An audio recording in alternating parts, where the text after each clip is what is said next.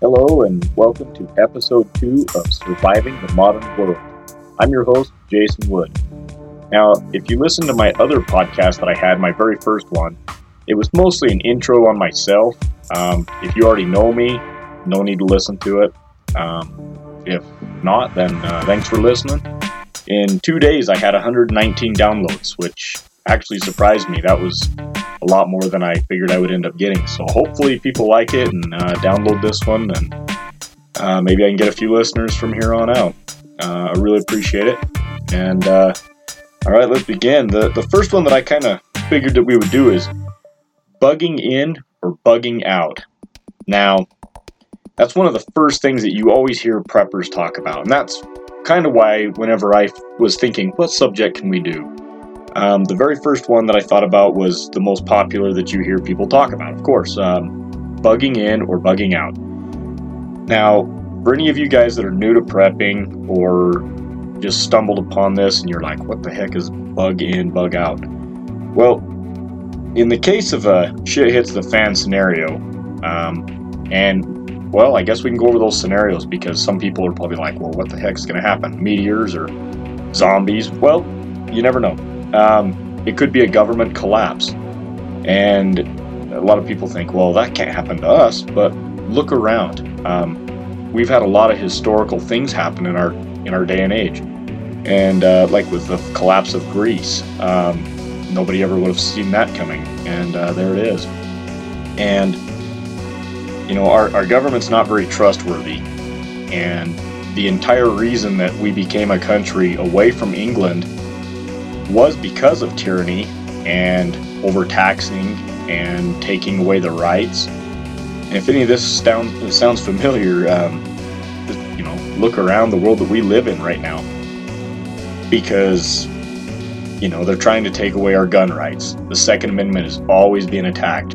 But the thing is, is a lot of people are really afraid of that. And, you know, I could do a whole show on just that, but they've set it up. Our forefathers knew that our um, presidents down the road could possibly be total retards. And so that's why if you actually read the Second Amendment, the stipulations that they posted into it, that the right shall not be infringed upon, that's pretty set in stone. And, you know, and I can go over that on a whole nother show because the way, the one way around it, and, uh, and I've read several books.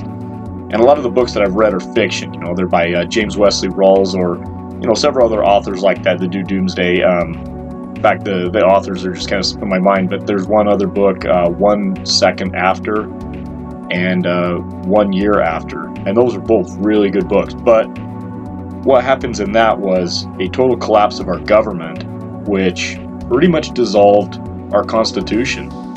And with the dissolving of our Constitution, Um, then they build upon it a new constitution with new rules. Second Amendment, gone.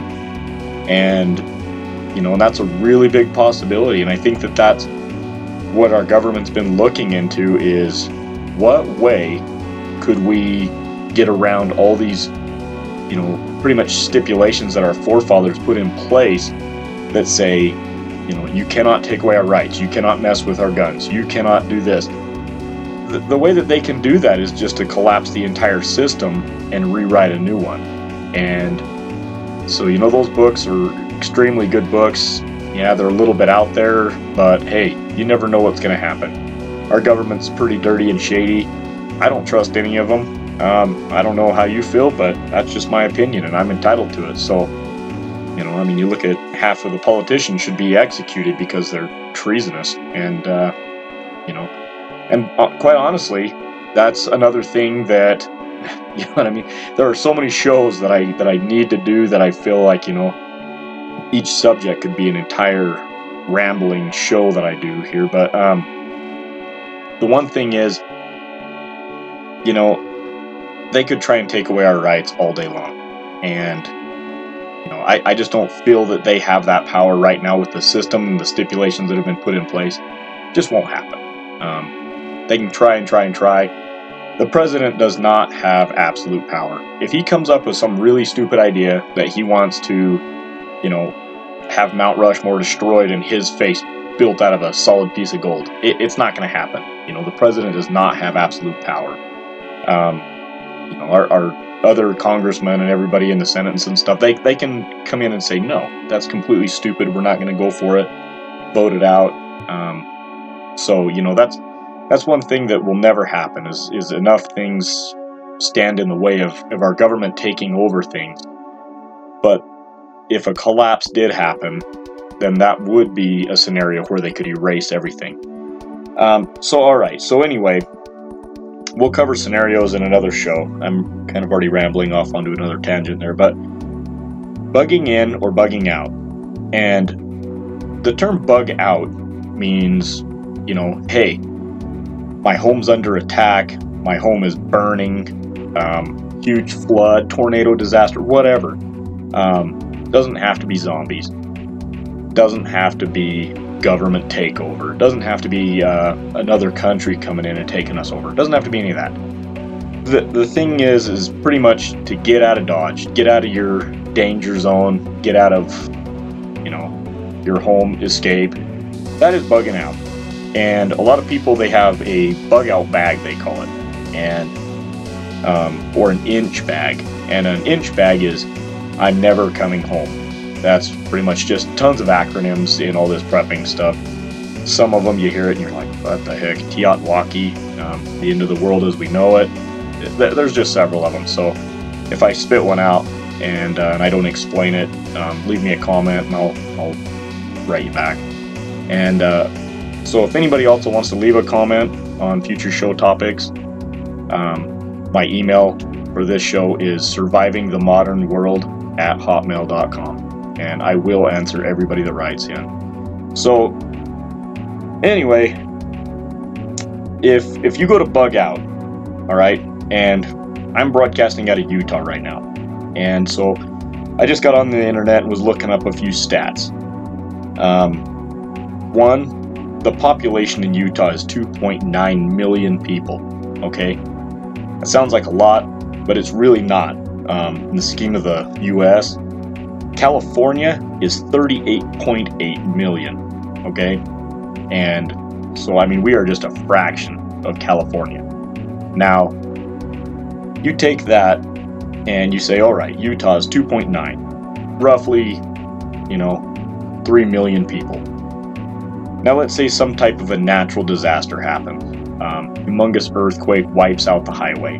Uh, let's say terrorists come in, blow up oil refineries, diesel refineries, uh, airports. You, you know, they're just crazy bastards. You just never know what those idiots are going to do. But let's say that they end up blowing stuff up, your town's under attack, and you have to leave. And so you grab your trusty bug out bag. Um, hopefully you have something, you know, prepared. And, and a bug out bag doesn't have to just be doomsday prepper, zombie paranoid freaks. Uh, What it could be is there's a lot of people that live back east in hurricane season and stuff. They have bags that, you know, have sleeping bags and essentials to live. And so in case of, you know, they have to grab it and run, they have enough things inside of their bag that, you know, that they can definitely survive for a few days until they can get help. And that's pretty much a bug out bag. You know, your bug out bag shouldn't be like, you know, your house in a backpack. I mean, there's just no way you could carry everything that you need. But in that same sense, you should put everything in that bag that you do need. Um, if you're diabetic, you should definitely have some medications or have them handy where you can grab them and go on the way. You know, maybe put some kind of an old tester in there, some test strips, uh, any of the stuff that you might need, you know, a whole bunch of syringes, and that way you just have to grab the insulin out of the fridge and take off, or your bottle of pills or whatever. Um, same thing with, like, you know, heart medication, anything like that, any type of medication that you would need, you know, things like that should be in a bug out bag. Um, and we'll go over bug out bags in a little bit, but my point is, with the bugging out, a lot of people, if they actually sit down and think about it, you know, and and, and everybody should have a bug out plan. I, I don't care if you say, I'm, I'm not going anywhere, I'm going to stay here and stand my ground, and they'll find my body in a pile of brass. Hey, that's fine. You know, I mean, everybody should fight and defend for what they have earned and, and bought. And and they shouldn't be pushed out of their home. But if it's some reason that you have to leave, fire, disaster, um, you should have a plan in place. Now myself, you know, I have several plans in case something was to happen and I had to get out and I had to take off. Um, but if you don't, and you have a bag ready, and you haven't really gone over your route, that's something that you seriously need to think about. Because, one, how far is your location that you're going to go? Is it a friend's house, a relative, um, just a nice little flat clearing in the bushes, you know, that you're going to go up there and, and eat a granola bar and sit in a tent? You know, it, wherever it is, you need to know where it is, and you need to know how to get there, and many ways to get there, because roads might be clogged up. In almost any natural disaster situation, um, the highways become parking lots.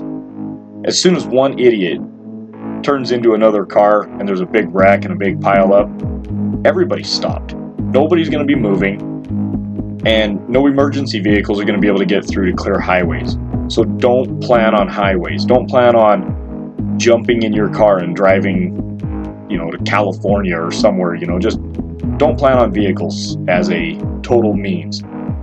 You know, yeah, that'd be great if you can get in your truck, foresee it, load it up with everything that you need, and take off. But a lot of the people are last minute people. They're not going to sit there and plan and watch, and, you know, they're just going to have to run out when it happens. And at that point, you know, have a have a backup plan. Um, you know, how far do I have to walk? If I have to walk, you know, thirty miles, are you in physically fit shape? Are you going to be able to make that thirty mile journey with your family or your friends? And, you know, right now with me, you know, I, I could do it no problem, but I have a little three-year-old girl, and so she's not going to be carrying anything, and the thirty mile journey is going to really kill her. So, you know, you're not going to be going at a jogging pace with a little kid, and my wife, who's pregnant, she's over seven months pregnant right now. She's not carrying anything heavy. She's not running. You know, she's probably not even going to jog. And so, you know, you have to kind of plan and adjust and adapt, because, you know, if something really bad happened right now and I had to grab my family and leave, you know, ninety percent of that is going to be on me. I'm going to have to carry the gear. And that's where some of the planning comes ahead. Like, I, I actually bought a Worx Aerocart. Um, the Worx company, they've made some really cool yard working tools and stuff. This is a cool little cart. And, um, you know, maybe I can get up with them later on and, and uh, plug them, have them, you know, do something for us. But with the Worx Aerocart, um, it's like a little bathtub. That's what it looks like. It looks like a cam trailer bathtub. It's all steel. The whole thing's steel. The tires are solid rubber. You're not going to get a flat. Uh, the axle's steel. Everything on it is pretty heavy duty build. And it's pretty neat because it has a dolly attachment, so the bottom plate flips out and you could stack a lot of stuff on it. Or you can flip the legs down on the back and it becomes a cart. So you could pick it up and walk. I mean, you could lay a, a full-grown man inside of it. You know, if somebody got shot, trampled, uh, tripped and fell, broke a leg, and everybody's like moving, you could throw somebody in this cart and haul them easily.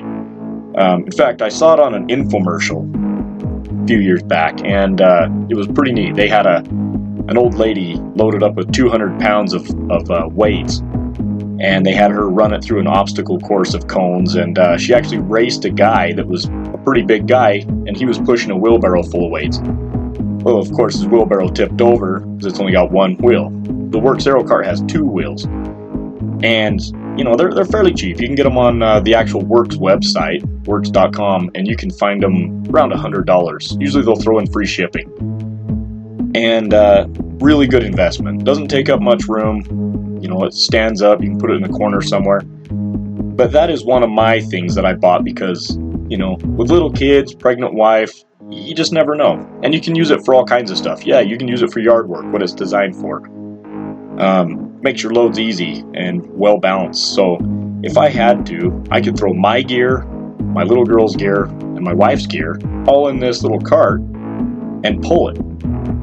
And worst case scenario, my little girl gets tired. I can throw her on top of the gear and just keep pulling it, you know? And uh, it, it makes the load a lot easier to handle. But that's that's like worst case scenario. I'm walking down the highway with a wheelbarrow full of two hundred pounds of gear and a pregnant wife and a kid, you know? Um, you're going to have weapons slung, you know? Somebody's going to see your stuff and want to take it. Um, so, you know, do you have weapons ready?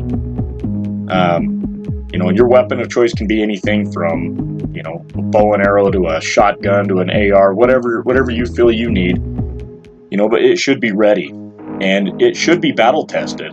And that's another whole show that I would like to do is on weapons and being proficient with your weapon, and also making sure that your weapon is in good working order, that it's oiled, lubed, that it's clean.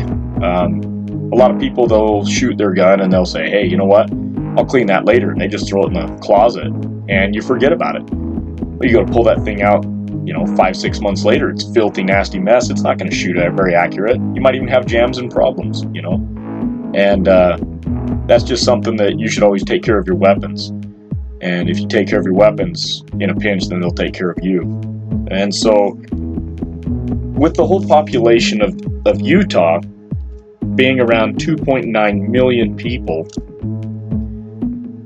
everybody's first response is, well, I'll just go and hunt deer.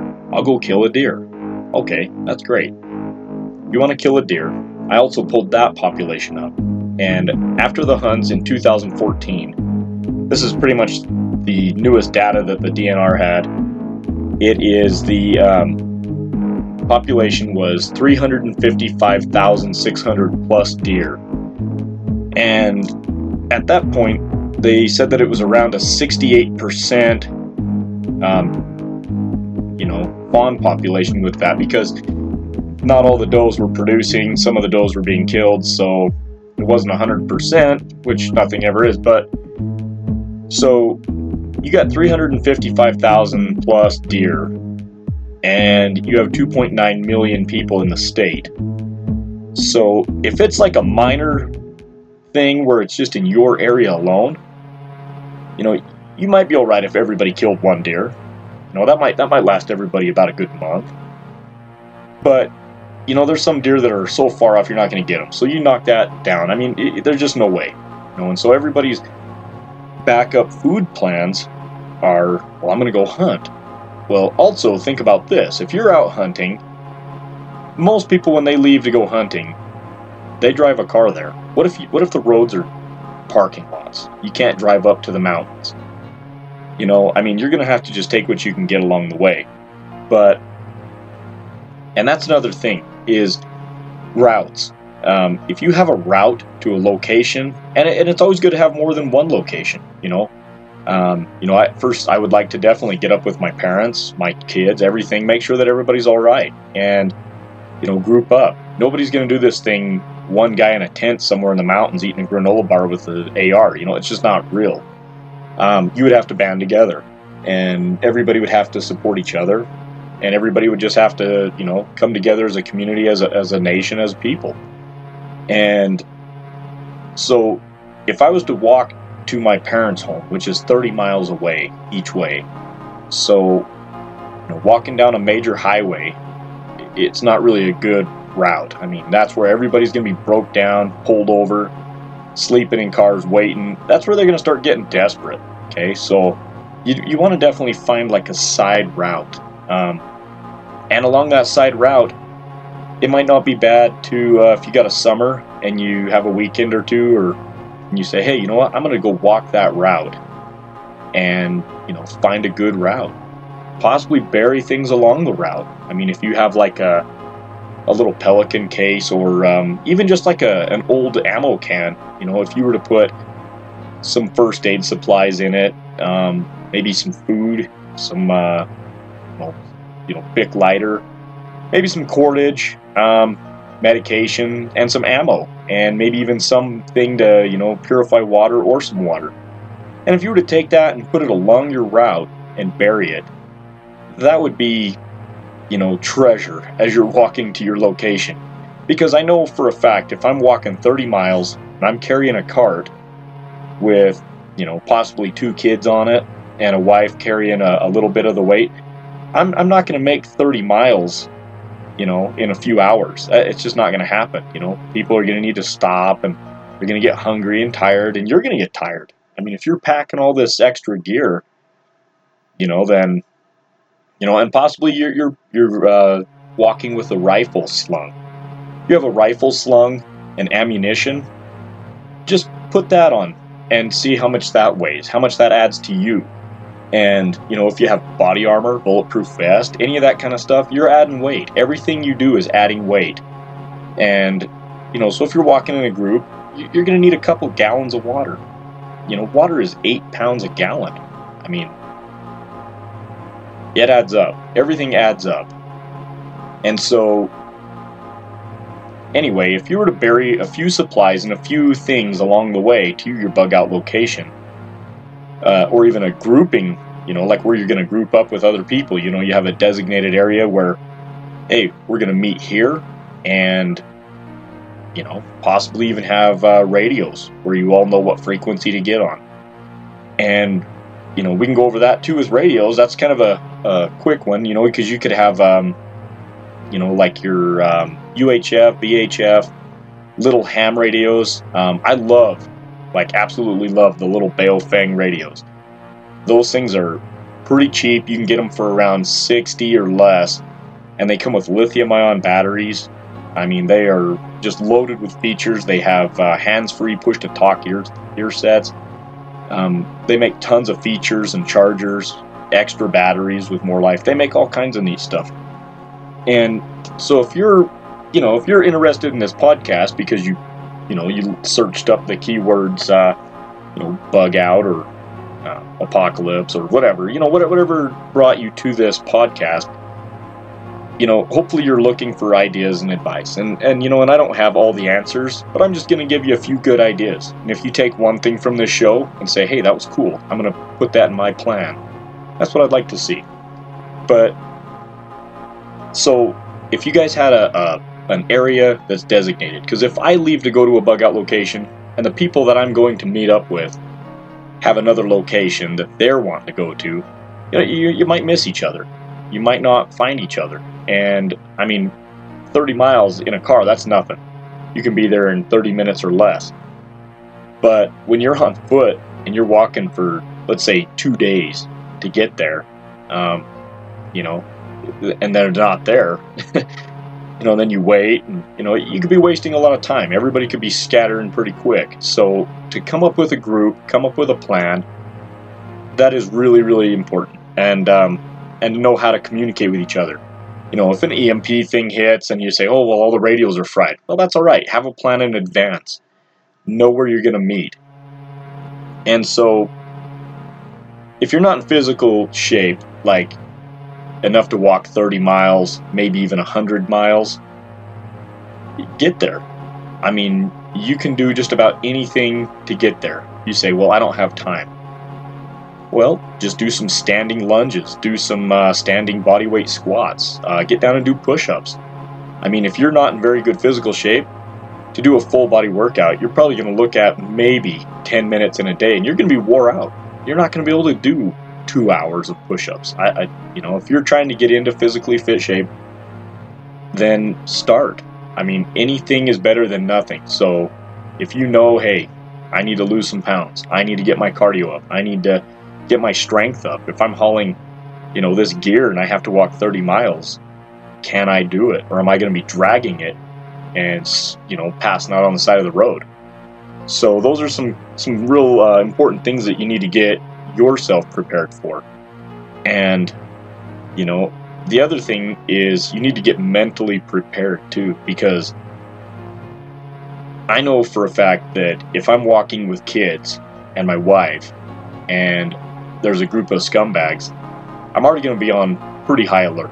I'm not going to want to just, hey, how's it going, guys? Leave us alone. I mean, if they look pretty threatening and you've got your family, you know, you need to be prepared to kill those people if you have to. I mean, you know, nobody wants to kill everybody just for no reason, but if you've got your family, you need to have the mindset that we're going to live. You know, we're not out here walking around with a shotgun and an A R and a pistol and knives or whatever.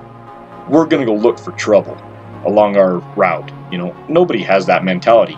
But there are some people that take advantage. I mean, every time that there's a, you know, major catastrophe, you have looters. You got people that are breaking out store windows, stealing T Vs. You know, there's scumbags out there. I, I don't care. I mean, there's not everybody's a scumbag, but there's a lot of them out there. There's a lot of freeloaders and a lot of entitlements that, you know, if their food stamp card quits working, they're going to freak out and beat the McDonald's worker up because they didn't get their Big Mac meal that they're entitled to, you know. You're going to have those people out there. And so whenever these uh, situations happen and you have food and you have water and you have things, they they don't care. You know, they don't care now. They they don't care that your tax money is paying for their lifestyle. They they don't care. So whenever you come walking down the highway and you've got a couple gallons of water and a couple of M R Es and some food and maybe even a tent, some sleeping bag, and they see you coming and they don't have anything, what's going to make their mind change? What, what's going to make them say, oh, well, that's not my stuff? No, man, they're entitlists. They think that the world owes them something. And guess what? That's going to be you. They're going to want your stuff. You have to be mentally prepared enough to be able to take those people out or to, you know, let them know, hey, don't mess with me. I mean, if you have to fire a few shots in the air, that's great, but just be prepared. And that's a big thing because a lot of people may not have that mindset. You know, they may just think, well, I'm just heading this way and, you know, hopefully we get there. And the world's just hunky-dory and everybody's, you know, loving each other, puppies, kitties, crap. But it's not. There's a lot of dirtbags out there. So, and hopefully if you get to your bug out location, you actually have another plan, because if you get to a location and you don't have food and water stored there, you don't have a way to make food or water, um, you don't have seeds, you don't have pretty much water. I mean, if you're relying on running water coming out of a sink somewhere, it may not happen. There's a lot of cities that their water comes through pumps, and if a power grid fails, your water fails. And so, I mean, you know, there's a lot of places that are gravity flow, and that's great. That's really good. Um, You know, maybe look into your area. Maybe say, hey, does my water come to my house from a big pump station? Or, you know, because a lot of people's water might come one hundred miles away from where you are. Might be a reservoir in the mountains. And you just never know. And so that might be a thing to look into, especially if you haven't settled in, purchased a home yet. You're kind of young. You're looking at, you know, I'm looking for a better job. I'm looking for a better place to live. You know, maybe think some of these key things through, like, you know, hey, if I live in this, you know, total piece of crap state, like, you know, California, where, you know, you got thirty-eight point eight million people, you know, I lived there. I lived in California for two years and I hated it all the time. You know, it was just, there's homeless everywhere. It's the, all the time you get like a notice on your door. Hey, by the way, don't be drinking your water. It's full of lead. And you're like, well, that would have been nice to know. You know, I've been drinking this water out of my faucet for, you know, six months now. And I'm, you know, how long did it take for them to give me the notice? They probably knew about it for a year. You know, our government, again, man, they're kind of dirtbags. So you can't really, you know, you can't really trust them. You know, and then also California, they're always in a drought. I mean, I don't know. I think it just, I just, I hated living there. And if you live there and you love it, hey, I'm sorry. You know, that's your opinion and you're entitled to it. But, you know, so the other thing is, is like, okay, if you get to your bug out location, let's say you got this awesome cabin up in the mountains, you got a beautiful river, you know, you've got all this firewood that you go up there and chop all the time, and it's sitting there dried and ready for you to burn. And, you know, you've got lots of land up there, you know, and uh, guns, everything, everything's looking good. You got deer walking around. Well, that stuff's only going to last you so long. And then you're going to need, you know, an alternative, you know, long-term plan. So seeds, garden seeds. And that's one thing that a lot of people don't really like to think about is, you know, garden seeds. Those would be worth their weight in gold. I mean, more than gold, because you can't eat gold. You can't grow food from it. You can't do anything with it. It's shiny. You know, maybe get a raccoon or a squirrel to come look at it, kill it and eat that. But other than that, gold and silver in a situation where you need seeds, you need water, bullets, you know, the gold's not going to do you any good. Um, and I am a big fan of, of collecting gold and silver. I mean, that's just something that, you know, it's it's not a bad idea to have those type of things for barter. Um, but in the meantime, get that stuff after you have other things. You know, once you have seeds, once you have tools, once you have water purification methods, once you have a, a pretty stable, you know, setup and a plan, then sure, go ahead, start hoarding up gold, silver, whatever you want to do. But the other thing about it is, is um, some people want to bug in, and I totally don't blame them. I mean, you know, I live in a in a pretty well, you know, enforced home, and and. Uh, There's not a whole lot of ways in. It's it's pretty guarded, but at the same time, um, how long would I last here? You know, if um, if the town's ripping itself apart, people are going door to door in groups trying to gather up and loot. You know, and there's me, a three-year-old girl, and a pregnant woman that's seven months pregnant, and five two hundred and ten pounds. What are we gonna do against eighty people? You know, and I mean, yeah, you got. You got your good old A R, you got your twelve gauge. How many people can you take out before they take you out? And the things that you have, they're going to want it. And that goes right back to that mentality, looting. I mean, if you haven't seen any of these riots and lootings, go on YouTube. Just type in looters. I mean, it, it'll blow you away. They'll steal the stupidest crap too. You know, I mean, here you're in a, you know, total collapse. There's no electricity. Everybody's starving and looking for things. And they'll steal a T V. I mean, that's just how stupid people are. And, you know, they, they just hang on to this uh, old world value of things. You know, they might bust into a jewelry store and steal all the rings. And that's great. Those people will die, you know, and hopefully they die quick. Hopefully somebody takes them out. But, you know, um, to bug in, I mean, you know, that's not bad if it seems like, well, hey, you know, the power's just been out for a week and we don't really know why because we have no information, but it's getting pretty crappy. You know, I'm running out of water. Uh, the water pumps quit working. You know, I'm I'm sitting here in this house and I can hear gunfire day and night, and it's, you know, boy, we better just stay in our house, you know. That's not going to last you very long. And you know, especially if you, you know, you go outside and you say, well, okay, I got my seeds. I'm going to try and grow a garden here. Chances are you're going to get overran. You know, that that's where you need to start banding together, you know. So defending your location, that's not bad, but you need to know when the situation calls for you to take off. And hopefully you have a good stronghold um, or a good community. Maybe you can talk to your neighbors. I mean, maybe you've got some really cool neighbors where you could say, hey, man, like, if stuff ever goes down, you know, not not saying, you know, I hope it does, but if, you know, if stuff goes down, you know, do you guys have my back? Is there any way that, you know, we could maybe take on a portion of this prepping load? Um, some people just have cool neighbors. I mean, I've had way cool neighbors, and I've had some real crappy neighbors, you know, but at the same time, you know, they're your neighbors. And I mean, you know, you guys should really be willing to band together and help each other in a in a situation, and and hopefully they're cool with that.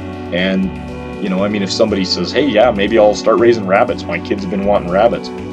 That's killer. That's that's a really renewable food source. Um, or if you've got a neighbor that's got chickens, you know, maybe don't go complain to the cops if the chicken gets into your yard once. I mean, you know, because maybe if some crap goes down and you want a chicken egg, you know, that guy's probably going to look at you and go, well, you were kind of that whiny little bitch that was like, oh, a chicken's in my yard, you know, call the cops.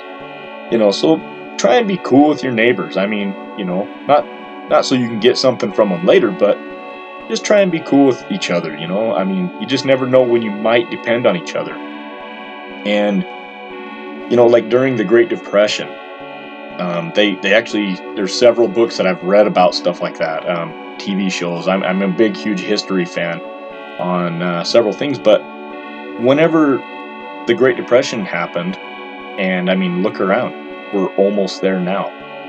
But people hunted um, deer and all kinds of rabbits and, and birds and stuff. I mean, they pretty much hunted their areas clean. And, you know, it can happen pretty quick. and uh, especially populations. I mean, California, thirty-eight point eight million. Texas, you're looking at twenty-six point nine million people. And that's really not that bad, because Texas is like the size of, you know, forty countries out there, you know, and they're pretty spread out, but still a lot of people. New York, that's eight point four million people. But if you ever looked at the size of New York, I mean, you could fit like ten of them in California, you know, I mean, that, that's just ridiculous. So really the population in New York is pretty intense. And, you know, they have, you know, I'm sure that they have massive pumps delivering water. You know, you've got people living on hundred level housing, you know, I mean, there's just, you know, that a place like that would be a really terrible place to be in a very populated city. If uh, crap went down, I would definitely want to be living in a pretty rural area. Um, be easier to survive, easier to to find and do things. I mean, if you're living in an apartment complex and you have no land, you know, don't try and bug in. Just get out of there. Um, even if you've got to go to a, a farm and say, hey, guess what? I'm your new worker. I mean, whatever you need done, the power's out, you're going to need a few extra hands. You know, I see you got a lot of chickens and cows. Whatever I can do with a shovel, I'm your new man, you know, and I'll just work for food and, uh, you know, that, I mean, that's something that we're all going to have to look into, you know. Maybe you know people that own farms, you know, and uh, be willing to go and help them out, because they're, you know, you've got people, uh, I've got a really good friend, uh, really good family that we know, and, and they have a, a pretty good sized farm. They have a lot of cattle, and, uh, you know, they, I, you know, they used to have quite a few chickens, but they, they wouldn't be able to handle all the work if there was no diesel, if there was no power. Um, it would be really challenging, you know, and so, um, you know, we would definitely want to go and help them so that they don't lose all their livestock. And, you know, and they're really good people. And, you know, so, I mean, that's just one thing, you know, everybody would have to band together and help. And uh, so with with the bugging out, the one thing that I kind of was looking at on bug out bags, and, and there's no real perfect, you know, right and wrong bug out bag. I mean, you really have to customize that for your needs. I mean, if you can bug out and you can grab your bag and you can be in your location in a day, then you don't need very much stuff in that bag, you know? I mean, maybe a flashlight for the night and stuff like that. But with me, I know for a fact that if I've got to work or walk thirty miles, you know, that I, I definitely need something a little bit more substantial, you know, especially three, four people with me, maybe five, six, maybe pick up a few people on the way, and they're not prepared. So you need to be overly prepared to a point. So I, I would always carry some form of shelter. Um, I mean, you don't have to have that big six-man, four-man tent. I mean, even like if you had some of those emergency blankets, you know, in a pinch, you know, you could really make something, you know, to house three, four people. Huddle up. I mean, it's going to get cold no matter where you are at night. It gets cold. Um, and with that, have a form of combustion. And a really good rule of thumb to have is if you have one item, one is none. Uh, you can count on that thing breaking and becoming useless and you have nothing. So one is none and two is one. So if you have one Bic lighter in there and that's your only fuel source, that's the only way that you know how to make a fire, and somehow your bug out bag gets slammed around and that lighter gets cracked and all the fluid's out, what are you going to do? You know, hopefully you know how to make a bow drill fire. Hopefully you have maybe some batteries and a gum wrapper and you can start a fire that way. But not everybody's MacGyver. So with that, you know, one is none, two is one. And so, you know, a shelter, you know, you can put four or five of those little space blankets in a bag. They don't weigh anything and you can smash them down to where they're, you know, the size of a pack of gum. So combustion, couple of couple of ways. I always keep three or four ways of combustion. Without combustion, it's a cold night, you know, and, you know, or no way in heck you're going to make water clean. So then you you might need some cordage. I mean, some people can go without it. Hey, I would want cordage. You could do so many things, you know. Um, you know, you could tie off things. You could, you know, tie your cart to your belt so you don't have to use your hands, so you have hands free. Um, in fact, my little brother was looking at building a few really cool, like uh, bug out, I don't know how you'd say it, like a hand cart thing. They're really cool, and they mount to your hips. And, um, you know, you could load up a lot of stuff, walk, both hands are free, you know, you have a rifle in your hands, you're walking, hey, that, you know, life's great, that's cool. Um, clean water. Some way to make water clean. You know, whether it's, uh, you know, those little life straws, and kind of up in the air on those, because if you read them, they're only good for like thirty gallons. I mean, they're not really, you know, they're not like a permanent thing that you'd want to get. And for as much room as they take up, I would almost just rather grab a whole bunch of those, um, you know, like uh, water purification tablets. You get some of those, and uh, Oasis, they make some. They're really good. And, you know, you get ten tablets. They weigh nothing. They take up no room at all. And they're pretty cheap, and they last quite a few years. Just make sure that you rotate them out. But, you know, I mean, even if you had one that was good for a gallon and you dropped it in a quart bottle and it was really old, I'm sure it would still do the job, you know. Um, but clean water. If you don't have clean water and you're walking two or three days, I mean, you're done. Because they, they always say, you know, you can go three days without water. Now, that's true. But let's look at this. How dehydrated were you to begin at those three days? Were you hydrated? Probably not. I'm usually always a little bit dehydrated. I never drink enough water. Um, number two, that's three days if you pretty much just sit on your butt. If you're not going anywhere, you're not exerting. Now, if you're packing one hundred pounds of gear in a cart, you know, and you're going to have hills. Nothing's perfectly flat. You're going to be walking up hills. You're going to be helping other people. You're going to get thirsty really, really fast. So your three-day window, probably just cut down to a day. So, reality, you go a day on a major long hike, you're probably gonna like pass out, so, or have problems. So water is really, really important. That's right up there with combustion in my eyes. And weapons. Now, you know, that's that's all up to you. Weapons are personal, you know, whatever you're good at, whatever you have, you know, training with, whatever whatever you have, you know, that's that's great. There's no right and wrong on that. But with me, personally, um, in my bug out bag, I carry a Ruger nine millimeter, okay? And in my wife's bug out bag, guess what else? There's a Ruger nine millimeter. They both take the same magazines. And so in each bag, there's extra mags. And guess what else there is? There's extra bullets.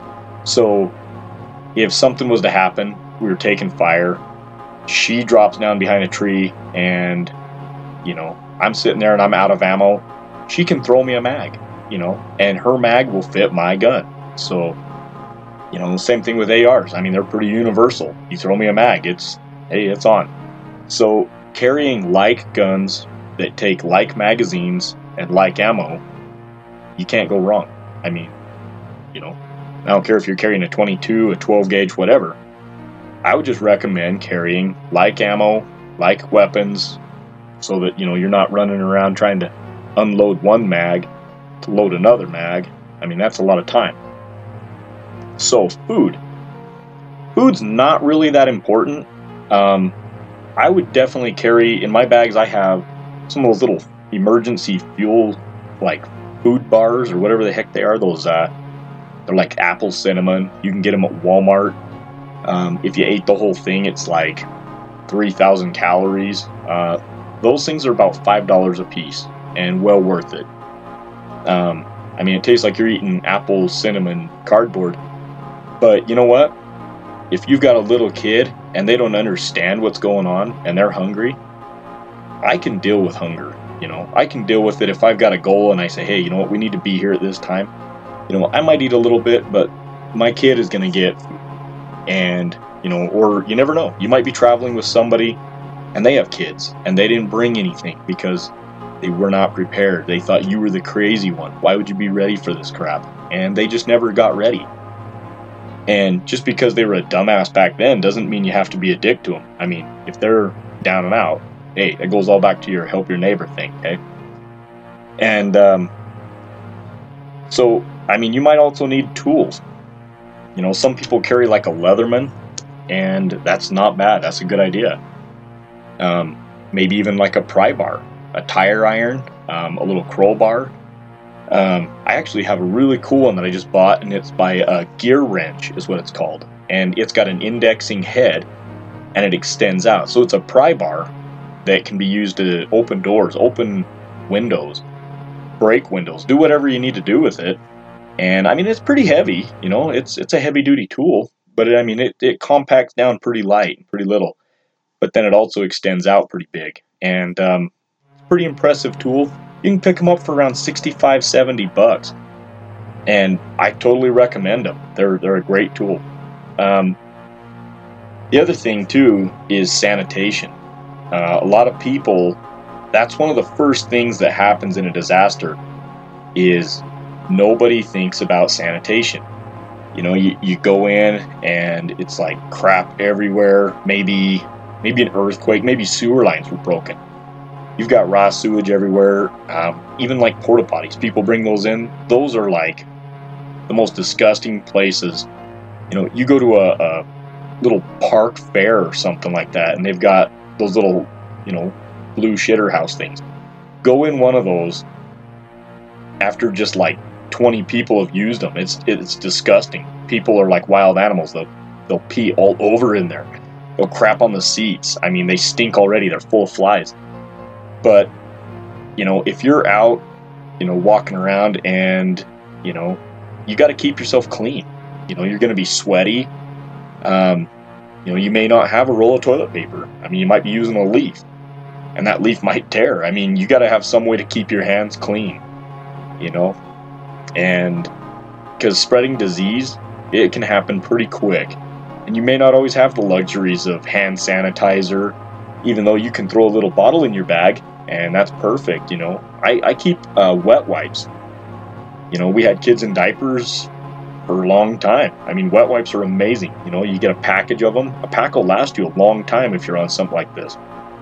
And, you know, I kind of already went over special needs, um, but that can extend to anything. I mean, you know, like me, I've, like when while I was in the Marines, I got hurt really bad in my leg. And if I do a lot of hiking or any physical activity that's, you know, pretty crazy, I definitely want to wear an ankle brace. And, you know, so that's one thing that I keep in my bug out bag for me is an ankle brace that I can slip on, tie it, keep my leg tight, and help prevent injury in that already injured leg. So, you know, and I don't wear it all day. I don't keep it, you know, with me all the time. But if I have to grab and go, it's in there. And, you know, so maybe if you need glasses or you wear contacts, and, you know, those are a real big pain in the butt. You've got dirty hands. You don't want to touch your eye. You know, you just took a crap in the bushes. Now you're going to put a new contact in. Get out of here. You're going to have pink eye, you know, or something else. So, you know, if you wear contacts, hey, have a spare pair of glasses maybe in your bag. You know, something where you're not touching your eyes all the time. And, um, you know, diabetes. You know, make sure that you have your insulins, um, things like that. You know, autism. Keep your medication in there. I mean, that would be a really bad deal to be dependent on some type of medication and not have it. And so with that, also clothing. You know, you should definitely keep extra clothing in your bag. Um, and you don't have to, I mean, we're not talking like three pairs of pants and two shirts. Nobody has room for that crap.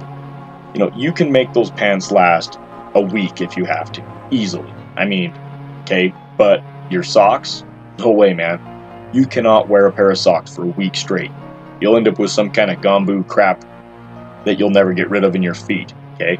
And underwear too. You know, you don't want to be wearing that same pair of underwear where you're sweating, dragging crap around for a week. I mean, that's just terrible. So, you know, maybe bring one or two pairs of underwear, one or two pairs of socks, and a beanie hat. Perfect. Maybe even some gloves.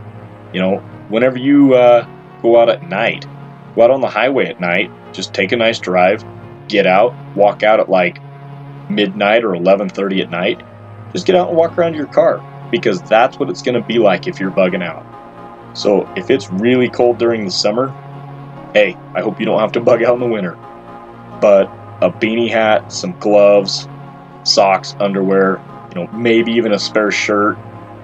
They don't take up a whole lot of room, and they're pretty much a necessity. I mean, if you don't have that stuff in there, you're going to really wish that you did.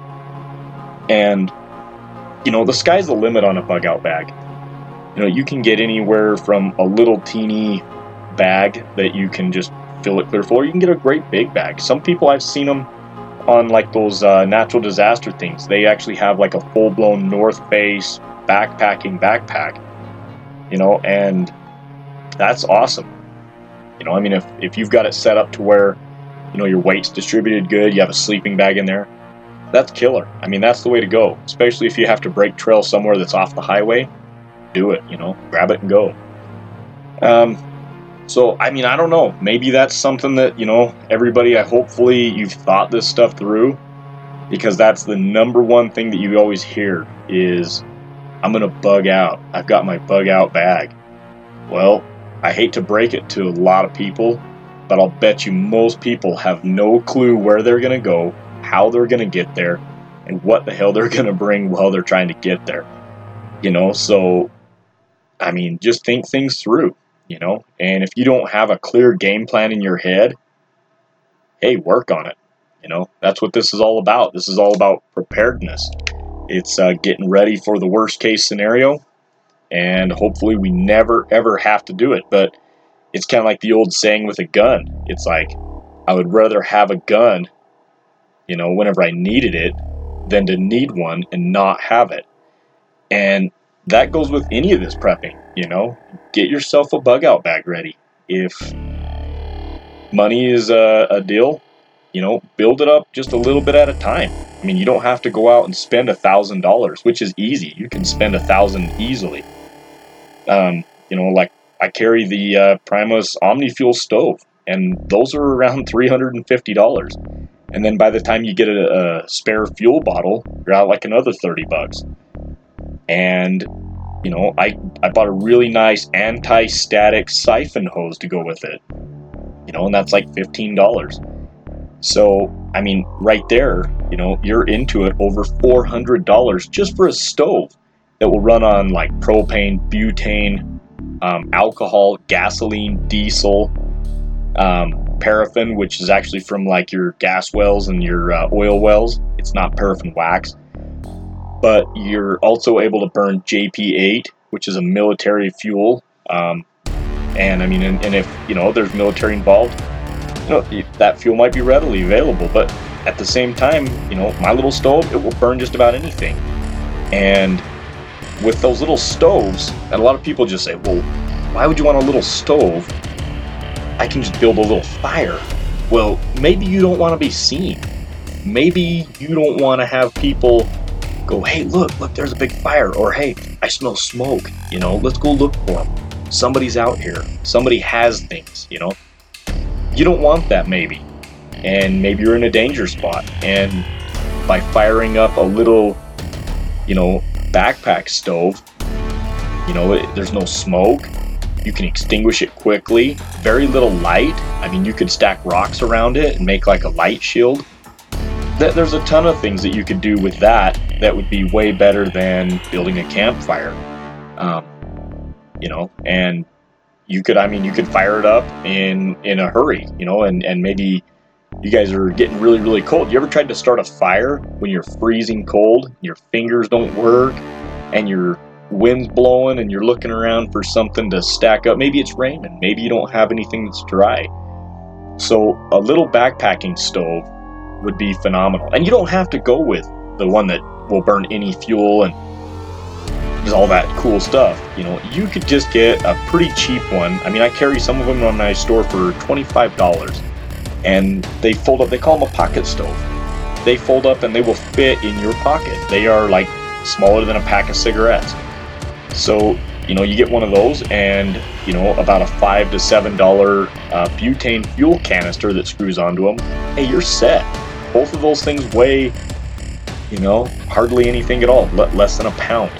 So you've got all that kind of stuff. I mean, you know, and right there you're looking at under thirty bucks. So, you know, you don't have to start off with a four hundred dollar stove. You could easily Start off with like a thirty, forty dollar stove and work your way up from there.